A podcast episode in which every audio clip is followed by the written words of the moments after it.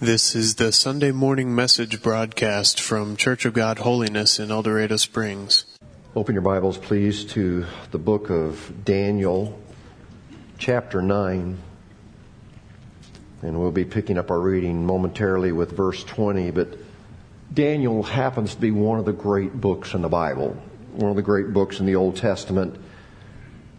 Besides containing some rather mysterious and confusing prophetic insight into future events, the book of Daniel documents so many well-known stories. For example, you have the story of Shadrach, Meshach, and Abednego in the fiery furnace. How many of you remember that, just from your childhood or being an adult? You have the story of Nebuchadnezzar literally being turned out to pasture and having to spend 7 years grazing with the animals. Anybody remember that story? You have Belshazzar seeing the handwriting on the wall. And by the way, if you've ever wondered where that saying comes from, you know, I saw or so-and-so saw the handwriting on the wall, 2,500 years ago, that was coined right there. That's where that saying comes from. You have Daniel being thrown into the lion's den, one of our favorites. And so these stories and others have anchored many lessons in kids' church as well as big church. But Daniel goes beyond documenting these fascinating historical accounts and gives us some great insight into the matter of prayer. And I'm not going to take time to give a lengthy background, but let me just try to set up our lesson. Let me try to set the stage for just a few moments that we're going to be in God's Word today. Daniel, in the glory days of Jerusalem, had seen with his very own eyes, the sacred golden vessels that had been used as a vital part of temple worship. But now those same sacred vessels had been stolen away, and they were being used at a pagan feast for a drunken Babylonian king. And as Daniel thought about those former days, the glory days, he became so troubled because the city of Jerusalem was now nothing but rubble. It had been that way for 47 years.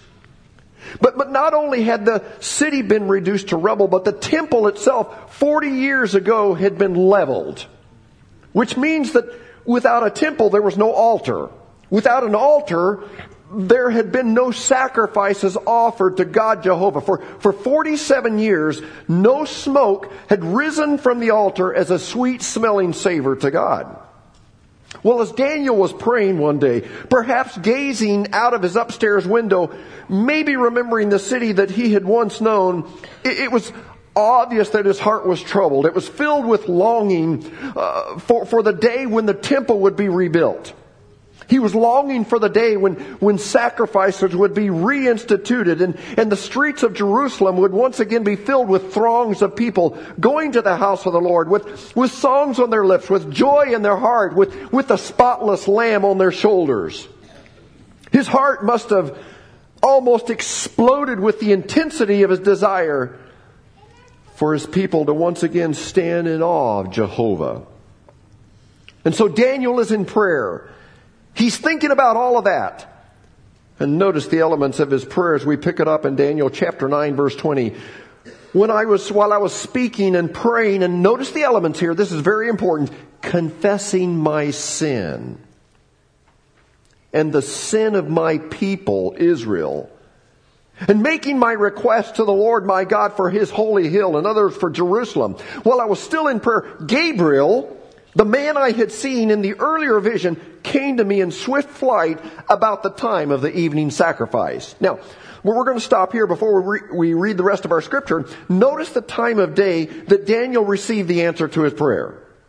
He received the answer to his prayer. It said at the time of the evening sacrifice. What time was that? That would have been about 3:00 in the afternoon. Now, this is super significant. We're going to come back to this in a moment. But for now, let me just say that the timing for Gabriel to come with an answer to prayer was not random. God does not do things on a random basis. God is very purposeful, not only in what he says in his word, but in what he does and when he does it. So hold that thought for just a moment. We'll continue our reading, verse 22. He instructed me and said to me, Daniel, I have now come to give you insight and understanding. As soon as you began to pray, listen to this, an answer was given, which I have come to tell you. Now, it's fascinating to me, and honestly, I'm jealous because it doesn't happen that way very often for me. But while Daniel was still praying, God sent an immediate answer to his prayer. Now, again, God doesn't always do it that way, even for people like Daniel, because if you go one chapter later, the chapter Daniel chapter 10, we see that Daniel is praying again, and this time it took 21 days for the answer to come back to him. And what happened is that God had sent the answer to his prayer, but the Bible says that it was intercepted by the prince of the Persian kingdom. And this is one of those scriptures here, that one of the few scriptures that gives us some insight into the spirit world that we can't see. And I don't know if you've ever had it happen to you where you're praying and it just feels like, oh, it's so tough to pray, and my prayers aren't even getting above my head. And we wonder, why is it? And then other times you just pray and it's so easy to pray. And there's a spirit world out there. And God's Word doesn't tell us a lot about it. But when you're praying and it's so hard and it's so difficult, don't forget that there's a spirit world out there. But anyway, in Daniel chapter 9, we see that Daniel got an immediate answer from God through the angel Gabriel. Now, if we would study this out, and we don't have time to do that this morning because we want to get on with the baptisms here shortly, but we see that Daniel's prayer was a cry for freedom. It was a longing to go back home to Jerusalem. It was a full court press. It was an all-consuming passion to see God's name exalted and to see God's people restored back to a place of blessing. Okay, so what was the answer to Daniel's prayer? Well, it was cloaked in somewhat mysterious terminology. Don't be scared off by it, but listen carefully in verse 24. 77s are decreed for your people and your holy city to finish transgression. And this is not a message on prophecy, so we're going to go to the part that I really want to emphasize on prayer. And listen to this. To finish transgression, to put an end to sin, to atone for wickedness, to bring in everlasting righteousness, to seal up vision and prophecy, and to anoint the most holy. Now, as I said, this is mysterious, but as I read that, as I studied that this past week, I have to admit that I almost got goosebumps up and down my spine. Because I wondered, could it be that God was revealing a secret here? And I want to be careful not to put words in God's mouth, but is it possible that as God answered Daniel's prayer, maybe, just maybe, he was conveying something like the following. Maybe he was saying, Daniel, I've heard your prayer, and I will answer it. I will set your people free. They will go home. Jerusalem and the temple will be rebuilt. Sacrifices will once again take place. But I wonder if God was saying, Daniel, there's more.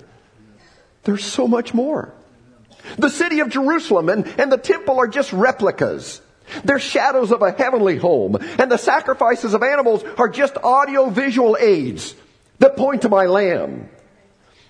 And what excites me is that about 500 years later, around the time of the evening sacrifice, at about 3:00 in the afternoon, on the holy hill of Calvary, there in Golgotha, right outside of Jerusalem, the spotless Lamb of God would be slain as a sacrifice for the sin of the world, and it would atone for our wickedness, and it would bring in everlasting righteousness. You know, the blood of lambs and bulls and goats can never take away our sin. And I wonder if God was saying, Daniel, I will send my own son as the lamb who will die for the sin of the world. And anyone who places their faith in him will be forgiven of their sin and cleansed from their guilt and saved from judgment. And so, Daniel, one day, yes, your people will go home to Jerusalem. But ultimately, one day, my people will truly be free at last. Free from sin's penalty, free from sin's power. And all those who trust in him will go home, not to the old city of Jerusalem, but to the new city of Jerusalem, where there will be no parting and no death and no sorrow and no sickness and no heartache. Daniel, there's an ultimate answer to your prayer, and it's not just going back home to Jerusalem, but the answer to your prayer is Jesus Christ. And I'm convinced that the ultimate answer to every prayer today is still Jesus, because people are still being held captive. They're not being held captive by the Babylonians or the Persians, but they're being held captive by the real enemy of our souls, the devil. The devil has them bound in chains of sin. But make no mistake, Jesus is the liberator of our souls. Jesus is the terminator of our enemy. Jesus is the Lamb of God who died to make atonement for our sin. Jesus is the Lion of the tribe of Judah who shouts a victory roar over anything and anyone who would hold us captive. Jesus is the one who ascended to God's right hand, even where now he is praying over us. Jesus is the one who, at this very moment, is working to build the new Jerusalem for us where we will dwell with him forever. Jesus is the one who died to break the shackles of our bondage to sin. Jesus is the one who rose from the dead to open prison doors so that we might enter into the freedom of abundant life. Would you show me that you're out there and just say amen? I really think I'm preaching better than what you're responding this morning, but I'm just kidding. But you know, the Apostle Paul was able to testify to that freedom. And in 1 Timothy chapter 1, verse 15, he said, "This is a true saying, and everyone should believe it. Christ Jesus came into the world to save sinners." And listen to this, "and I was the worst of them all." I beg to disagree with Paul, because I think I was the worst of the sinners. Verse 16, "But that's why God had mercy on me, so that Christ Jesus could use me as a prime example of his great patience with even the worst sinners. Then others will realize that they too can believe in him and receive eternal life." And just as Jesus changed Paul's life, so today, Jesus is still changing lives. All across the world, he's changing lives. Even in countries such as Somalia, which I believe is the third country on the list of the most persecuted Christians. For example, there was a man named Aasam. He was a Muslim pirate in the country of Somalia. He made his living by creating havoc and chaos on the high seas. But Jesus transformed him. And today he's no longer a pirate. You know what he is? He's a former pirate. He still lives in Somalia, but instead of riding on boats on the seas, he rides in caskets. Seriously. What he does is he travels to Kenya to get a load of Bibles and then rides back to Somalia in a casket under a corpse with Bibles surrounding him, because he knows that Somali Muslims will not open a casket or touch a dead body, much less look under it. And he delivers the precious cargo of God's Word to those who are so hungry for it. Now, how could this Muslim ever have come to the point of engaging in such a mission as this? Well, the pirate, the Muslim, began having dreams of Jesus. And I know this sounds weird to us, because, you know, we have crazy dreams, and so when someone has a dream, we kind of dismiss it. And this past week, I heard of somebody who had a dream. And the lady was pregnant. She dreamed that she had the baby, except the baby wasn't a baby, it was a puppy. And I won't tell you her name. But, you know, we eat too much Mexican food and we have a bad dream. And so many times we dismiss dreams. But because many Muslims don't have the opportunity to hear the Word of God as we do, God is using the means of visions and dreams to draw them to himself. And that's really not so strange, because if you read the book of Joel, you see that that's going to happen in the last days. And many, many Muslims are coming to Christ through visions and dreams. They're having dreams of Jesus. They call him Isa. Well, Aasam began to have dreams of Jesus, so he thought, well, I better seek out my spiritual leader, my imam. my Muslim spiritual leader and find out why. And so he told him about this, and he was furious at him. In fact, he began to beat him.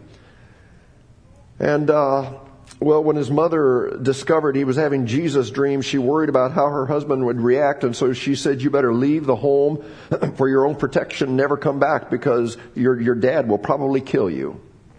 So Aasam left home, and he walked miles and miles, quite sure that his father would be unable to find him. But he was wrong. His father heard what he had done, and he was a powerful warlord, and he located him, and he sent Aasam a package. When he opened the package, he was shocked. He was horrified to find inside that package was his mother cut up into small pieces. A photograph had been included inside the plastic bag. It was a picture of his mom kneeling in front of two men who had their knives raised over her. But what's so amazing is that day that Aasam opened the package is the day that he embraced and committed his heart to Jesus Christ as Lord and Savior of his life.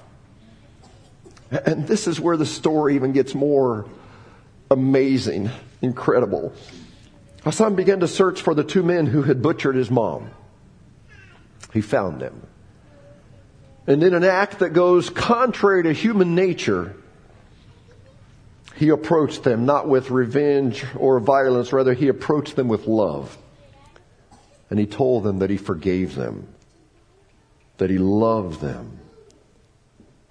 And he also told them that Jesus loved them and could forgive them as murderers. And these two men, Mahdi and Yasin, were so moved by that act of love. They were stricken with sorrow and conviction. And in that emotional moment, they prayed and embraced Jesus as their Savior. And then they confided to Aasam. This is so powerful. They said, we can't get this out of her mind. They said, as we killed your mom, her last words were, Jesus, Jesus, I love you. I love you. And while Somalia as an entire country is yet to be changed, yet Aasam and Mahdi and Yasin are proof that lives are being changed one life at a time. And that's the way Jesus does things. He changes a country one heart at a time. And that's the way it will be here in El Dorado Springs. I wish I could say that overnight every person in El Dorado Springs and Nevada and Chill City and Cedar Springs and Philly and Roscoe and Collins, wherever you're from, I wish I could say that all of the lost people in those communities, they will come to Jesus overnight. Probably won't happen. But if we take seriously, like Daniel, the captivity and the spiritual bondage of lost people, we begin to pray for freedom. And we confess our own personal sins and confess the sins of our communities and passionately ask God to give freedom from the slavery of sin. I believe that God will begin to make a difference in one heart at a time. And that's my challenge to you. Just reach one. Now, I wish I could just challenge you, as a church, let's reach 1,000 people this year. But my challenge to you is reach one. One. Because that's the way God does things, one heart at a time.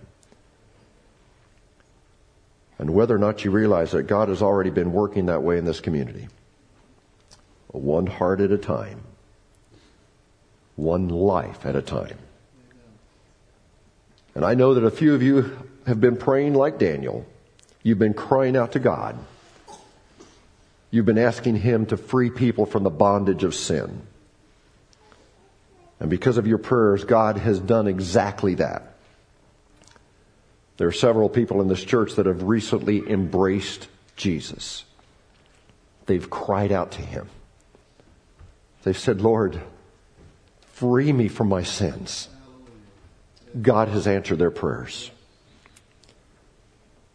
And we have the privilege of seeing them go through the waters of baptism today.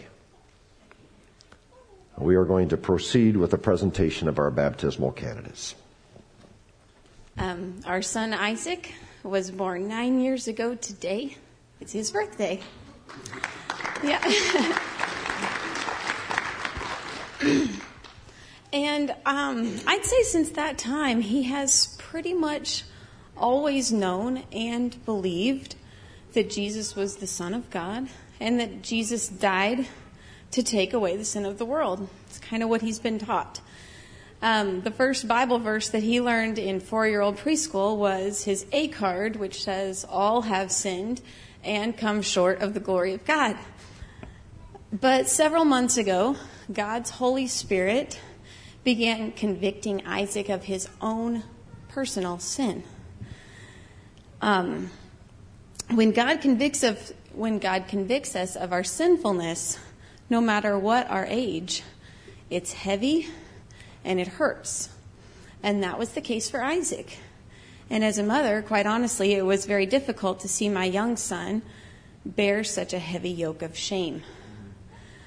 But during that time of conviction, I believe God actually allows us to feel just a fraction of the pain that Jesus had when he bore our sins on the cross. And he doesn't do that because he dislikes us or because he wants to punish us. Instead, he lays that burden on us because he loves us and he wants to forgive us. And he uses that burden to draw us to himself, thankfully. So when Isaac was experiencing that heavy burden several months ago, he answered God's call. He prayed and he asked Jesus to forgive him of his sins and to come into his heart.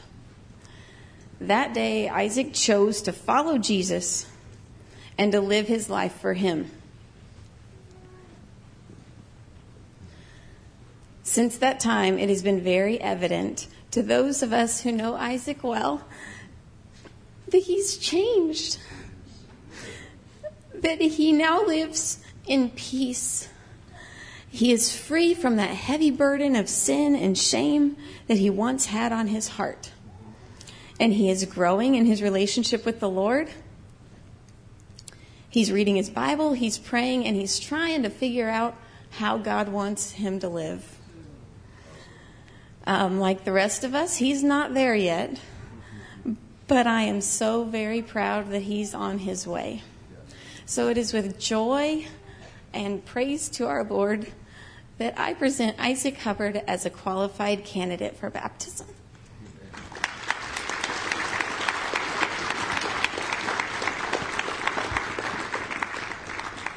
I've known Addison Ketterman for a little while, just in various capacities, but Addison started coming here to youth group and being a part of our Wednesday night program, and I've noticed that when we talk about the gospel or when we worship Jesus, no matter what's going on around her in the room, and sometimes there's a lot of distractions on Wednesday night, but Addison, when the talk comes to Jesus, Addison is dialed in, and she is totally all about that. And we've seen, I've talked to some of the other youth leaders, and we've seen in her life that she's serious about wanting to follow Jesus.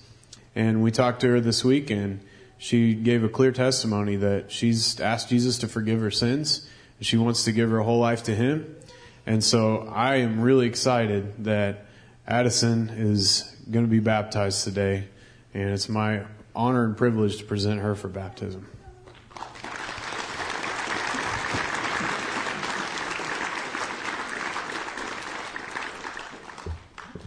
Today, my husband and myself are presenting Kylie Hutzel for baptism. It's not easy for us to come up on this stage in front of everyone and speak. However, Kylie's example of faith in the Lord has given us the courage to do so. Anyone who knows Kylie understands it would take an act of salvation for her to come forward as well. Kylie's moment of accepting Christ as her Savior occurred a couple of months ago, and then she came forward ready for baptism. Oddly enough, her coming forward was at a different time than her brother's. We are so proud of Kylie for her decision. Kylie does believe that Christ died on the cross so she could be forgiven of her sins and have an eternal life.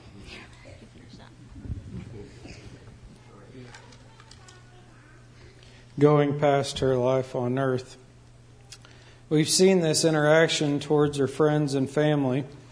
Right now, Kylie is seeking to strengthen her relationship with Christ Jesus by being an example with classmates and the relationship with her own family. Kylie set up her radio in her room on her new nightstand. There's only one station that will play, 96.1, K-Love. She's encouraged daily and falls asleep to music that reflects her love for Jesus. This has created such a positive outlook for Kylie and has been an example for the rest of her family, brothers, sisters, and parents. I never thought a day would go by that Kylie would not listen to 92.5. Her thirst for the truth is real even at a young age. While everyone, including her, understands that sin is real, we honestly believe that Kylie is putting on a suit of armor to defend and prepare her relationship with Christ. It is an honor to present Kylie Hutzel as a candidate for baptism.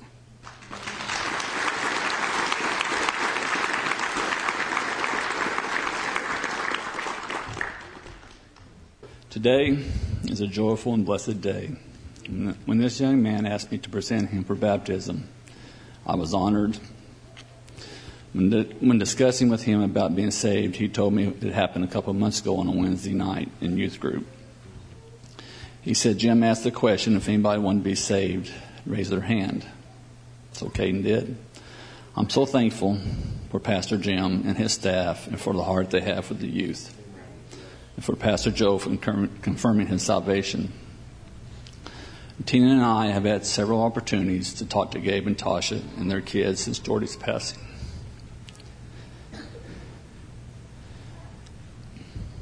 One thing that we discussed was their attitudes have changed about life and everyday situations. I've known this young man for 14 years. I've had the privilege of coaching in youth basketball. And he's always been a good boy and very respectful. But we all know being a good boy don't always get us to heaven. So when talking to him about his choice to make Jesus his personal Savior, I was so thankful and blessed. I told him it was the best decision that he would ever make in his life. We talked about his walk with God, that he takes you as we are, and nobody's perfect. We do mess up, we all do. But when we do, we have Jesus to turn to and forgive us for our sins. And how important it was to make a personal relationship with him.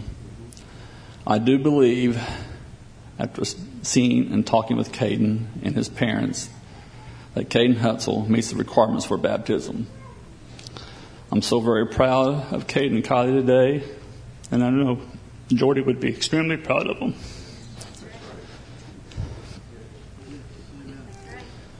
Also remember, Caden and Kylie, keep their faith, run the race, and we'll see her again. Let us give the glory to God. Love you guys.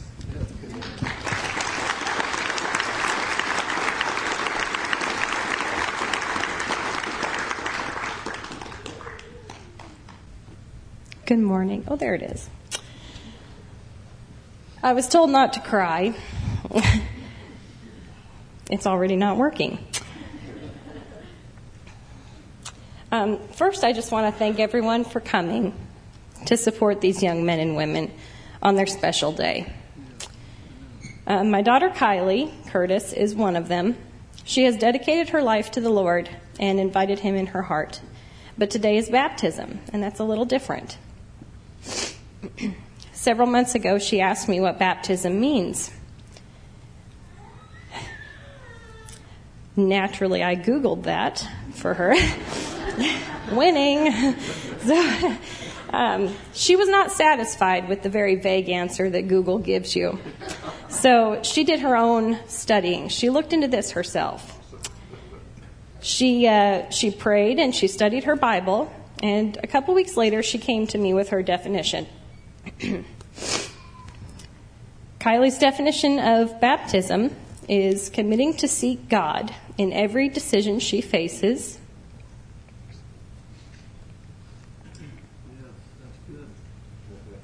That's not all. In every decision she faces, and accepting his direction for her life, even though it may be a different direction than she originally planned for herself. She said there are two ways to live, and she wants to choose the right way. In Kylie's earlier years, she witnessed man's way. She lived in a home with drug addiction and alcoholism, and the inevitable effects of those, which are abuse, and ultimately divorce. However, she also saw God's grace, protection, and love. Thank you. Sorry. She also saw God's grace, protection, and love. She has seen life destroyed by man's way and life restored by God. Jeremiah 6:16 reads, "This is what the Lord says, stand at the crossroads and look.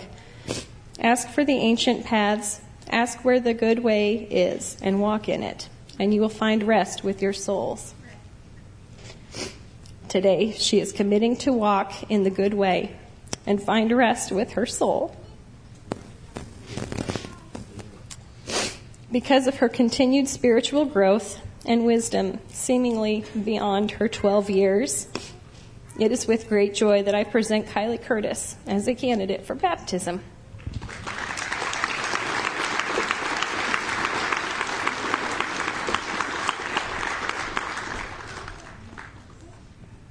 Today, I have the honor of presenting Allison Carpenter as a candidate for baptism. Allison has been a devoted member of the 5th and 6th grade leadership team known as Funny Fish since the beginning of this school year. She has served the fellow kids and kids' church joyfully and energetically. And as she served, God began to capture her heart. And even as soon as last Sunday, she came to me at the end of our time together, after talking about Jesus and Nicodemus and how Nicodemus came to Jesus at night and asked, "How do I receive this eternal life? What do I have to do?" And she came up to me during a prayer time, and she had this urgency in her eyes that said, "I have to talk to you. I need to talk to you right now." And I said, "Allison, what is it?" And she said, "I need to be saved." And I said, "Okay, let's do it. And so right there we prayed, and she admitted that she was a sinner and she needed Jesus and asked for his forgiveness. And now she's ready to commit. She's ready to commit her life to following Jesus. And so it's an honor that I get to present Allison as a qualified candidate for baptism.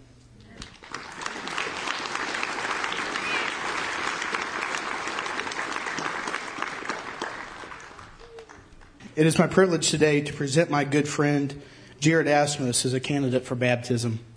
I'm not a believer in chance meetings, and little did I know that a call to my real estate office a few years back from a young couple moving here from Iowa would result in a deep family friendship and ultimately spiritual blessings for both of our families that grow deeper by the day.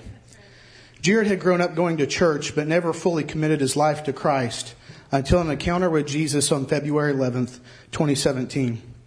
And since that time, the changes that I have seen in Jared have been absolutely incredible. Jesus said in John 15:8, "When you produce much fruit, you are my disciples. This brings great glory to my Father." And let me tell you this, Jared has been a pretty fruity guy in the last year. I've seen changes in Jared's demeanor and in his family. Jared is constantly sending me and other guys Bible verses early of the morning, usually before I'm even awake, Jared. Before he goes to work, Jared prays with his family and leads his family in Bible reading. I've also talked with Jared how he has witnessed to guys, his work, usually captive audiences with him in his truck. He's witnessed to family members. Instead of listening to secular music at work, he politely turns it to K-Love. Though Jared isn't perfect, his life has been transformed through the blood of Jesus Christ. I asked Jared to text me his favorite verse or verses earlier this week, and he did send me a couple. And those verses were focused on a life of obedience and growing in the knowledge of our Lord and Savior. But what interested me the most was his response after he sent those verses. His text simply said, "I don't know which verse is my favorite. There are too many good ones to pick from. And as my life keeps changing, note changing, so does my favorite verse." I looked at this text for a little bit and thank God how he has changed Jared's life and how he is continuing to do a good work in Jared.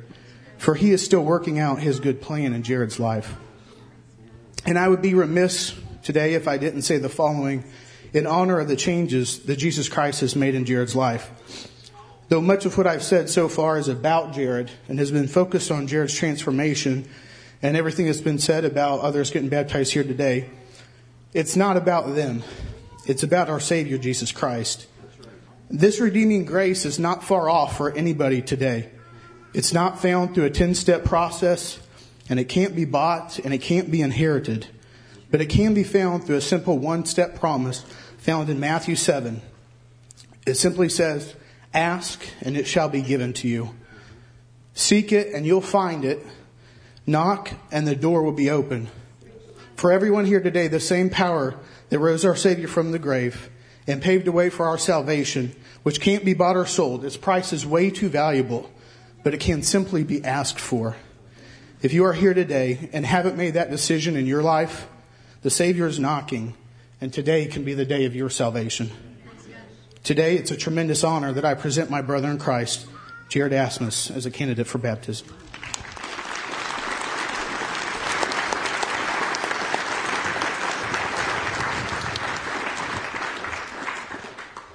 Lord, as we go through the waters here of baptism, we just ask that there would be that sense that this is my child in whom I'm well pleased. We just ask, Lord, that you would be honored and glorified through this time. We pray this in Jesus' name. Amen.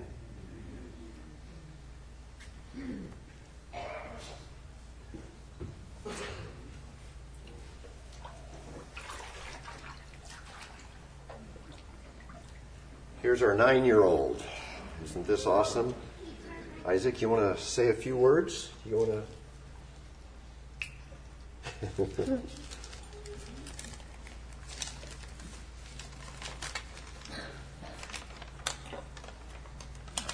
I'm happy I was saved from my sins. I want to live for Jesus. All right. Right over here.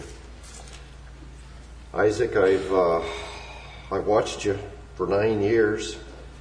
And I know this makes me sound like an old man, of which I'm not, but I dedicated you as a little boy, little baby, and what an honor to be able to baptize you. I've watched you. You have an amazing attitude, and I believe that you know Jesus, that you've given Jesus your heart. So it's a joy to be able to baptize you now. You ready? And I now baptize you in the name of the Father, the Son, and the Holy Spirit.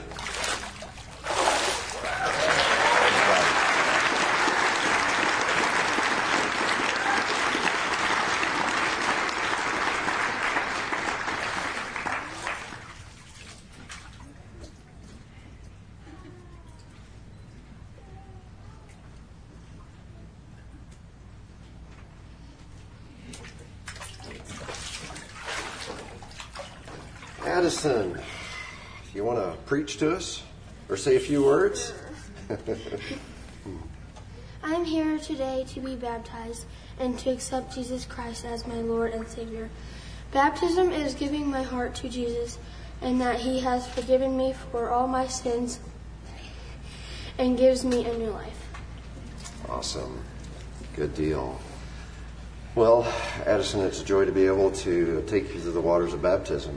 And from what we've talked when we met Wednesday, you indicated that you had given your heart to Jesus and you are wanting to serve him with all of your life. And so I believe you are a qualified candidate. And it's with joy right now that I now baptize you in the name of the Father, the Son, and the Holy Spirit.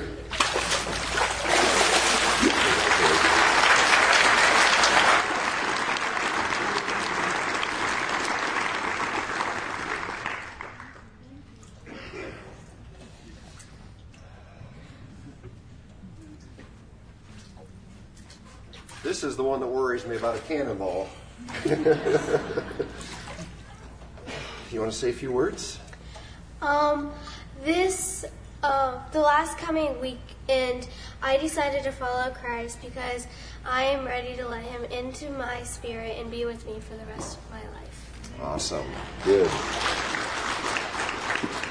Well, in talking with you and your mom and Miss Tessie, I do believe that you know Jesus, Allison, and it is just so cool right now, and it's a joy to be able to baptize you, and I now do so in the name of the Father, the Son, and the Holy Spirit.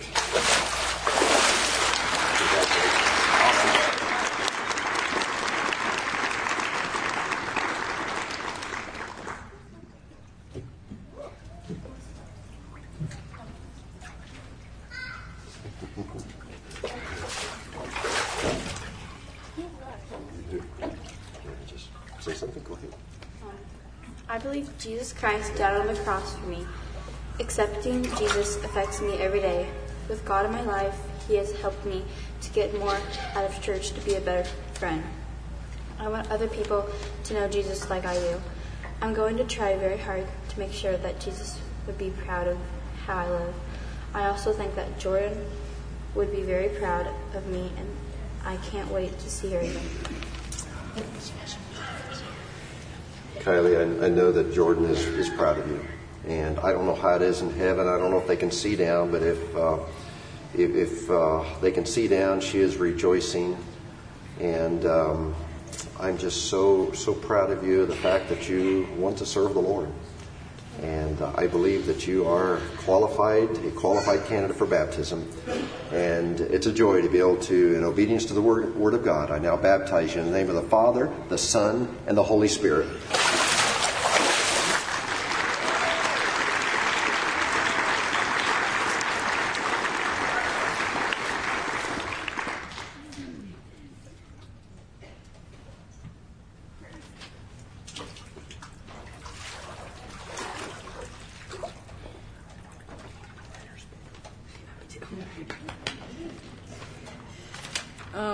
I feel like with God in my life, it makes me a better person. I want to be a good example for others to follow. I realize that only living my life right will help me be closer to God and help me get to heaven.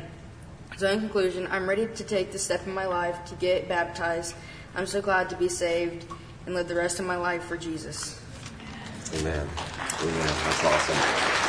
Well, Caden, you're another one that worried me just a little bit, but thanks for being for being good, and I didn't know what you were going to wear, but thanks for wearing something that was good, appropriate.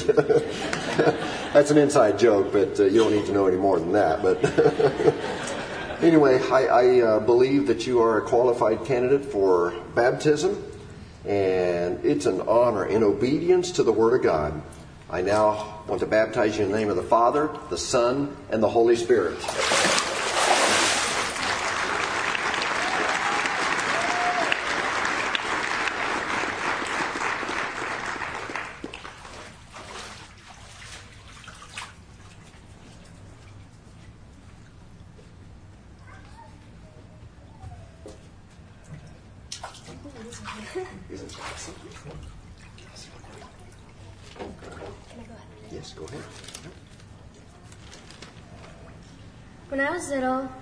Grandma and Grandpa got me my first picture Bible. After that, I started going to church. After 2 or 3 months of going, I saw someone get baptized.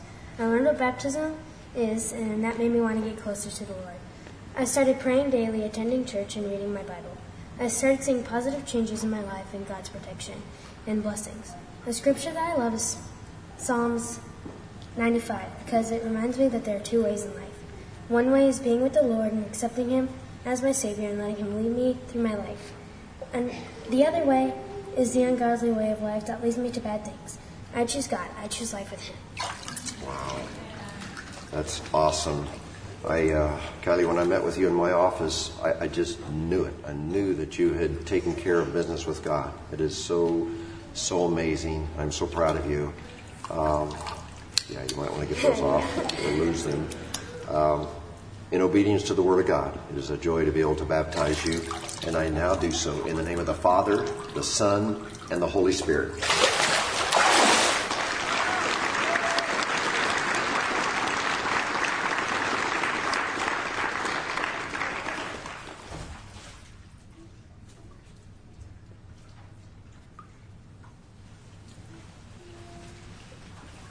Jared, talk to us, brother. There was a time in my life, not that long ago, when I was a very jealous, empty person. I made lots of poor decisions, and my actions were driven from a low self-esteem and acceptance of people. I was headed down the wrong path and didn't even know it. One day, I prayed with an open mind and heart and said, Lord, if you are real, please give me a sign. And on February 11th, 2017, I accepted Jesus into my life. Amen. And received forgiveness. Praise God. As God began shredding all the garbage from my heart and mind, I realized who I had become was not the man I was intended to be. Through the last year, God has helped rid me of my filthy mouth, alcohol abuse, and most recently, my tobacco addiction. Awesome. I am a much happier, more loving person, and now my actions are intended to please the Lord. I do not need acceptance from anyone now because the Father accepts me for who I am. Amen. So with this baptism today, I declare to do my very best to follow the Lord all my days on earth. Amen. Praise God.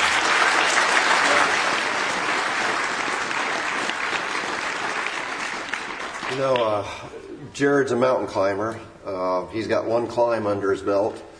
And we actually shared the same tent.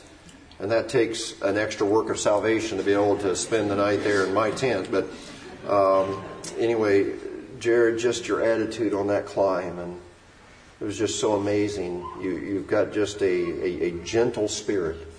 And I love what God has done in your life. And I believe that you are a qualified candidate for baptism. And it is a privilege to be able to baptize you in obedience to the Word of God. He was so anxious. I wasn't ready, brother. But it worked, I think it took, didn't it? Oh, praise God. Isn't God amazing? He is a good God. And this is just one of those good gifts that he has given his children. And so we thank God. And for those of you that have not taken this step of faith, you've not received Christ, and you haven't gone through the waters of baptism, I would encourage you to do so. Father, thank you again for your many, many blessings. Thank you for these 7. And we believe, we're believing you for another 7. And then another 7. And then another 7. One life at a time. One heart at a time. Lord, we pray that you would bring lost people in our community to Jesus Christ. We pray this in the strong, the powerful, the loving name of Jesus Christ, our Lord and Savior. And all of God's people shouted. Amen. And then they cheered one more time for these candidates. You're dismissed.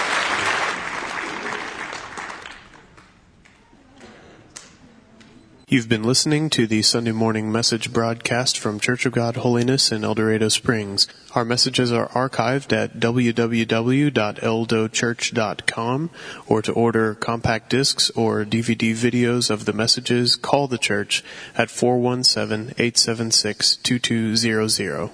Thank you for listening.